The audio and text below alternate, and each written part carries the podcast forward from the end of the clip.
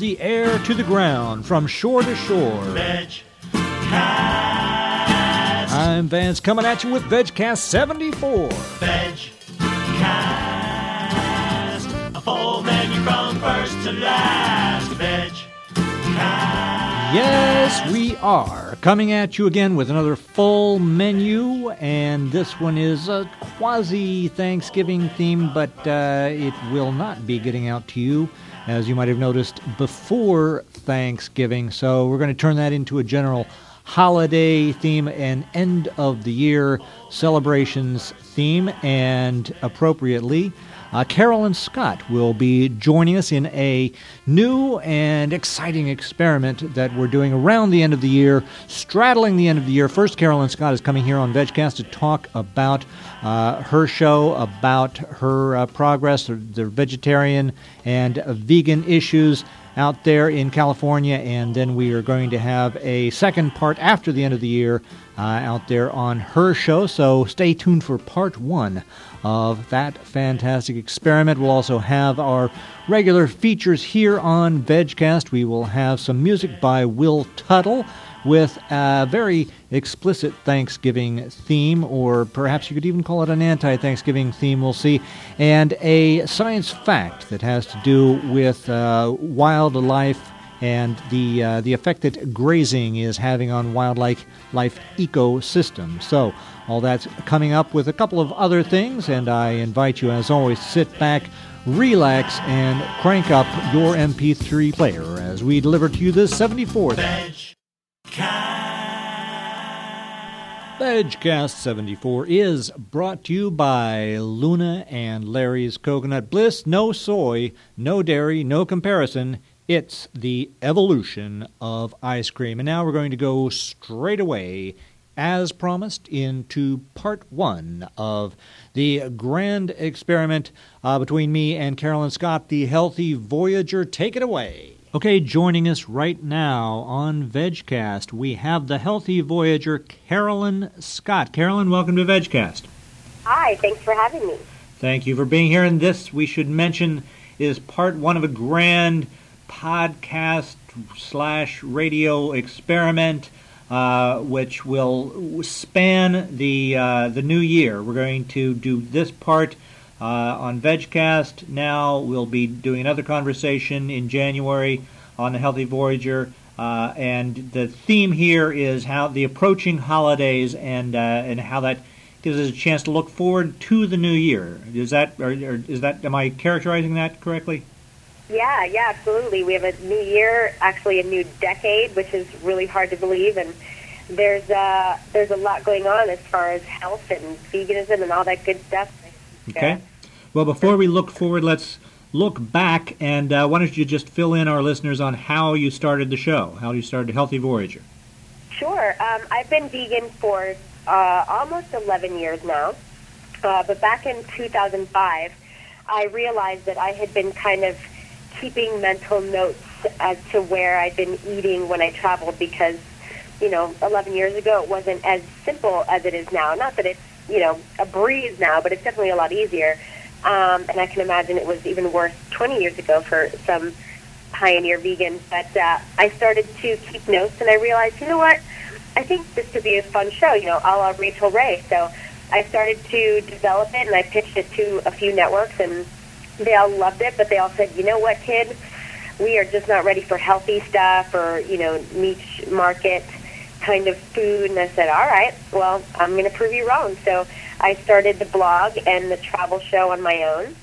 And uh, ever since then, it's kind of spiraled out of control. And I've now I have the travel show and a cooking show and cooking classes and my radio show. And uh, there's just a lot going on with the brand um, that's become not just travel anymore. It's travel at the crux of it, but um, it's more of a healthy and lifestyle brand for all sorts of special diets, um, but mainly, of course, vegan. And uh, yeah, so it's been a good, geez, going on five years of uh, of doing what I'm doing. So it's been great. Great. Okay, so you're you focus not just on travel, but healthy eating uh, in general, and you do also. Uh, it's not just the process of traveling, but you have uh, on your site different uh, assessments of different places uh, in terms of uh, their their food options, their healthy options, and so forth. I didn't get a chance to go all the way through that to find out if you have uh, been here to assess Philadelphia.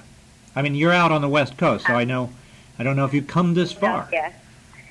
I have, and I'll tell you what, Horizons is one of my favorite, favorite, favorite destinations Okay. to ski uh, in the country. Well, you just uh, you you just scotched our attempt to go for one podcast without mentioning Horizon. So we'll have to try that on VegCast 75 instead. But I don't know if you heard our what was it, the Vegan Podcast Challenge, which I'm still challenging vegan podcasters, and of course. This goes for radio hosts whose uh, stuff is available on, in podcast form.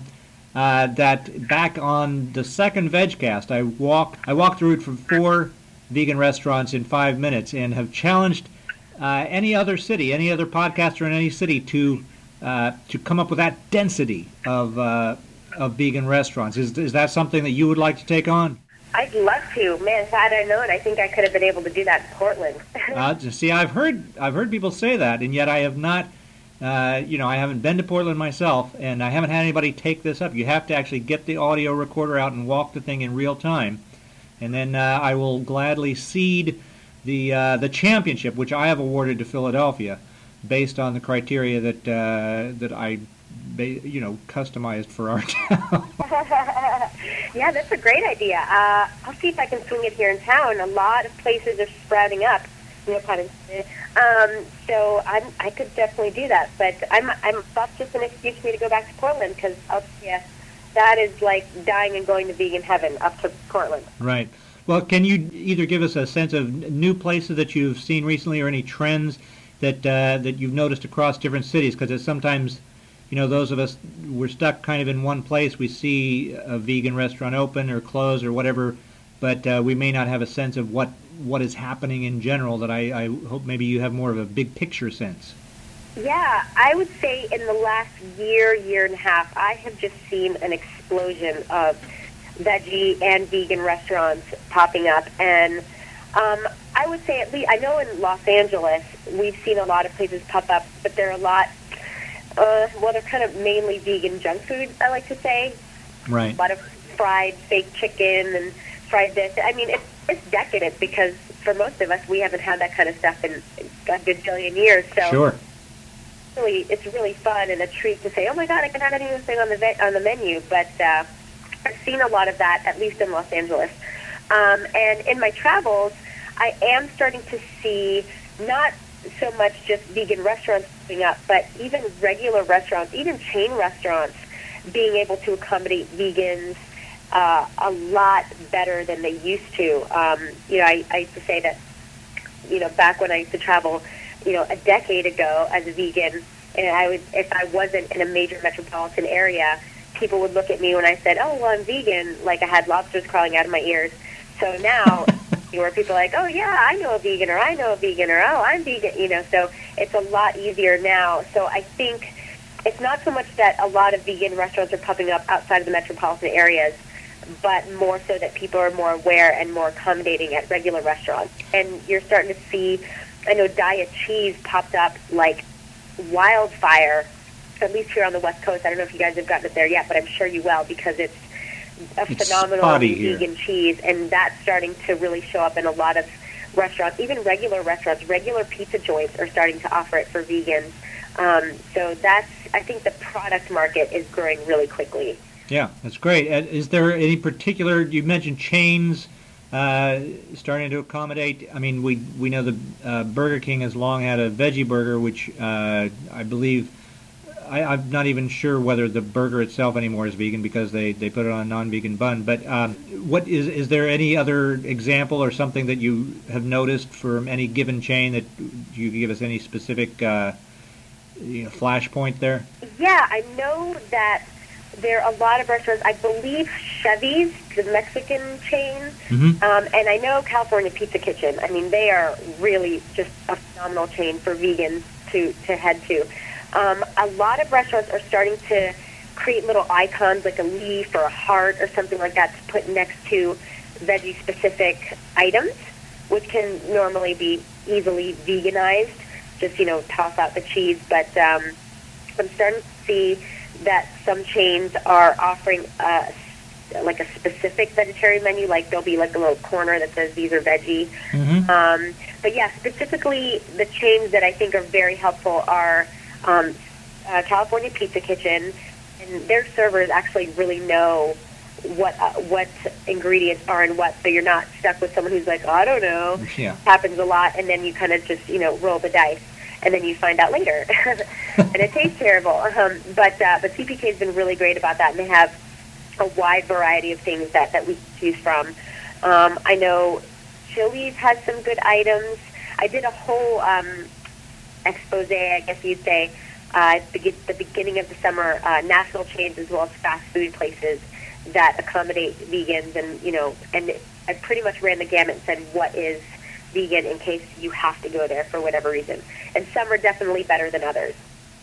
Okay. Well, I, I don't want to stick too much on this uh, fast food chain question since uh, it's a little bit antithetical to the healthy part of the healthy Voyager. But Exactly. I just I because you're you're talking about a lot of uh, chains out there in California, and that's where we would expect this kind of thing to originate. Do you see uh, something along the lines of a nationally uh, sustainable or nationally uh, credible fast food vegan chain starting up anywhere? There is, and it here is spreading like wildfire. It's the Veggie Grill, Uh-huh. and they have four locations here in the Los Angeles and Orange County um, areas, and they are looking to expand exponentially over the next year or so, and they're looking to have one in every major city, and is hands down one of the best restaurants in Los Angeles. They've gotten so many awards, and they've gotten Veg News awards, and they are just phenomenal. And what's great about them, and this is something that I think a lot of vegan restaurants um, fall prey to, um, is just kind of a lot of them kind of open up with good intentions, are very mom and poppy, but don't know the business side of it. So unfortunately, even though the food is great, you know, there's still a lot of business business that goes into it. Well, Veggie Grill, these guys that put it together are really huge, great business guys, and they have just modeled the perfect chain. I mean, every place great. It's funky. It's cool. It's hip, and about 90% of their uh, clientele, they are not even remotely vegetarian, and they are repeat customers. Great. That's a testament to how great the food is and how big they're growing. So I think we're going to see a lot of veggie grills popping up over the next few years all over the country. All right. Well, be sure to uh, tell them if you're talking to them that uh, Philadelphia could use one. We always looking for to help uh, you know establish those uh, those uh, stanchions out on the east coast of uh, of their enterprise. So, but as for your own enterprise, uh, do you have uh, particular projects and things that are uh, coming up on your radar as we look forward to the new year and new decade? Uh, yeah, I uh, I'm working on my series of books. The first few cook, there are about four cookbooks, and then there are a bunch of lifestyle books. I'm working on those. I'm working on my own line of food, uh, to-go snacks, obviously, Healthy Voyager. Um, working on all the spin-off shows like the the cooking show and uh, celebrity interview show. So there's quite a bit going on. That an iPhone app, which will be sort of a resource kind of like an online Zagat guide, but for everything from restaurants, hotels, products, and services that you can pick up anywhere in the world and find where you can find a gluten-free cookie or where there's an eco-friendly hotel that is pet-friendly, you know, that sort of thing. So That's just cool. a lot of resources for all of us health nuts. Cool stuff. All right. Well, so I before we go, I wanted to check uh, in with you about the holidays, and uh, you have a blog post up about uh, you know the, whole Thanksgiving thing and the holidays. If you're getting together with family, if you're not getting together with family, is there any any of that that you can distill for our VegCast listeners, and uh, then we'll point them to your blog in the show notes. Yeah, absolutely. Uh, my blog comes out every Friday, and normally it's a city blog, um, different restaurants. But around the holidays, I do come up with tips. I'm doing my holiday gift guide uh, right after Thanksgiving, so be sure to look for that. Um, but as far as Thanksgiving and uh, the upcoming holidays afterwards, um, yeah, there are a lot of things you can do. Like what I like to mention when you're sticking around town, and if you're hosting a dinner, um, try to probably host something. And I know everyone's had kind of a year financially and sometimes buying all the groceries to cook an entire meal can be pretty pricey.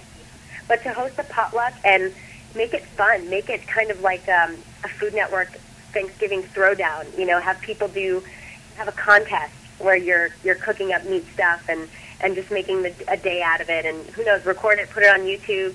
Um, but I like the idea of an eclectic menu, a potluck menu, and making it like a game. Um, Right. But if you're going home and and you're not for whatever reason going home to a fully vegan or fully special diet dinner, you know, make up some stuff that uh, some sides and some items for everyone to try.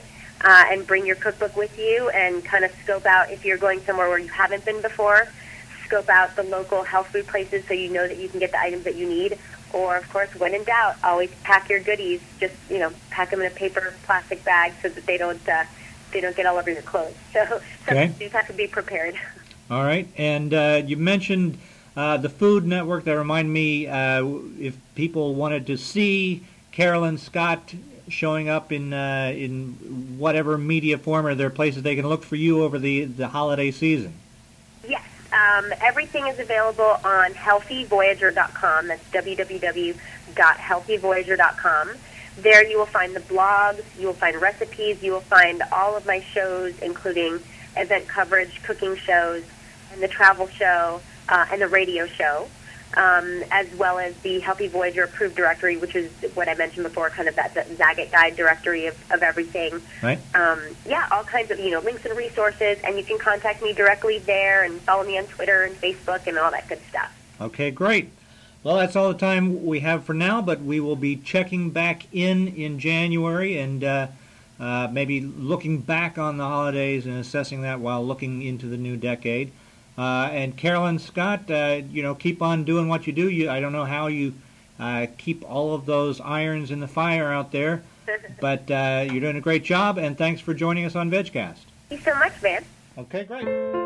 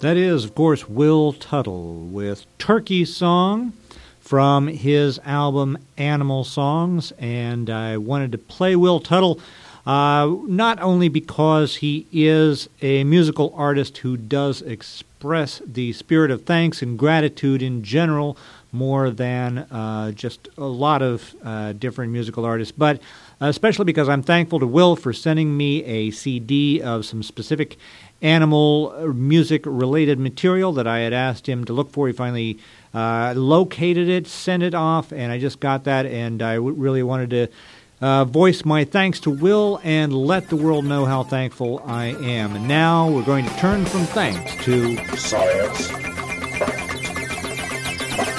Our science fact for this VegCast is study grazing threatens U.S. wildlife habitat. This is an Associated Press report, and it begins thusly. Reno, Nevada conservationists say livestock grazing poses a threat to a wide variety of fish and other wildlife across more than three fourths of their dwindling habitats on federal land in the western United States. Using satellite mapping and federal records, Wild Earth Guardians began a study last year matching wildlife habitat and U.S. grazing allotments across more than 260 million acres of federal land in the West. The results confirm in graphic form, the story goes on, previous research finding that incessant, ubiquitous public lands grazing has contributed to the decline of native wildlife, concludes the report entitled Western Wildlife Under Hoof. Now, I'm spotlighting this not just because of the data involved, but to make sure that people are aware that 260 million acres of federal taxpayer owned land is actually being given over to cattle ranching. Uh, a lot of people are just not aware of that, and uh, rightly so, since it's something that uh, the beef industry doesn't want you to know, especially when they make that argument that uh, the calculations of how much land required to grow plant protein versus animal protein are off because you can graze animals on land that would be unsuitable for growing crops. Well, this is that land, and these are those habitats that are being destroyed by that process happening. Uh, the story does mention the bulk of the federal land studied is managed by the Bureau of Land Management, which issued grazing permits and leases to 15,799 ranchers and other operators, covering 128 million acres of U.S. land in 2006. So that's just uh, something to bear in mind about uh, part of the environmental toll of cattle ranching and therefore the environmental toll of meat eating. And of course, there are many other uh, ill effects from meat eating, both on the environment uh, and on you and on the animals. But right now, we are just homing in and zooming right in to focus on this one particular Science fact. Well, we're just about done with VegCast 74, but before we go, I wanted to mention a product that uh, somebody had sent to me to see if I would try it and if I liked it. Just mention their site, and I don't want to try to compete here with Vegan Review, who actually does reviews of different products, and I recommend their podcast, of course, uh, if only for their fantastic uh, musical taste. But um, the uh, the item in question right here is Bountiful Vegan Cookies. That's the name of them. You can find them at bountifulvegan.com, and they sent us a uh, sampler pack of four of their cookies. Their their shtick, if you will, is that each cookie uh, it's a large cookie, and uh, it each one they have a line of four. Each one is named for something that uh, you want to uh, ingest perhaps or get into your life. There's a love cookie, a prosperity cookie, a harmony cookie, and a well being cookie. I uh, shared these with my family. I took the prosperity one, and uh, things are perhaps looking up there. Uh, I don't know if that has uh, any magical properties. It was a very tasty chocolate cookie. Um, the the harmony cookie I wanted to mention is a lemon snickerdoodle.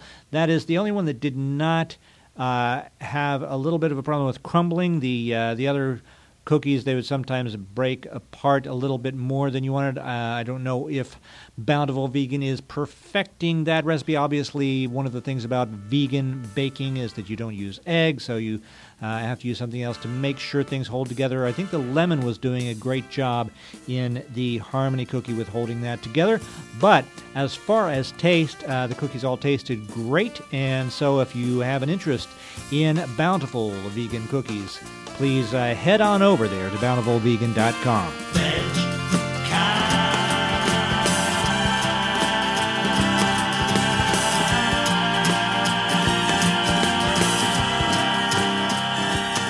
And I'm sure that all of those varieties of Bountiful Vegan cookies would go just splendidly with a nice bowl of Luna and Larry's Coconut Bliss, who remind you that there are many ways to achieve bliss.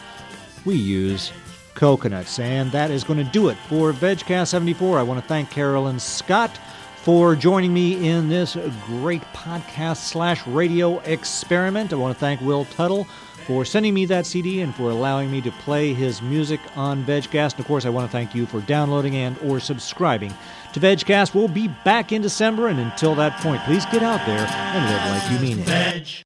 VegCast.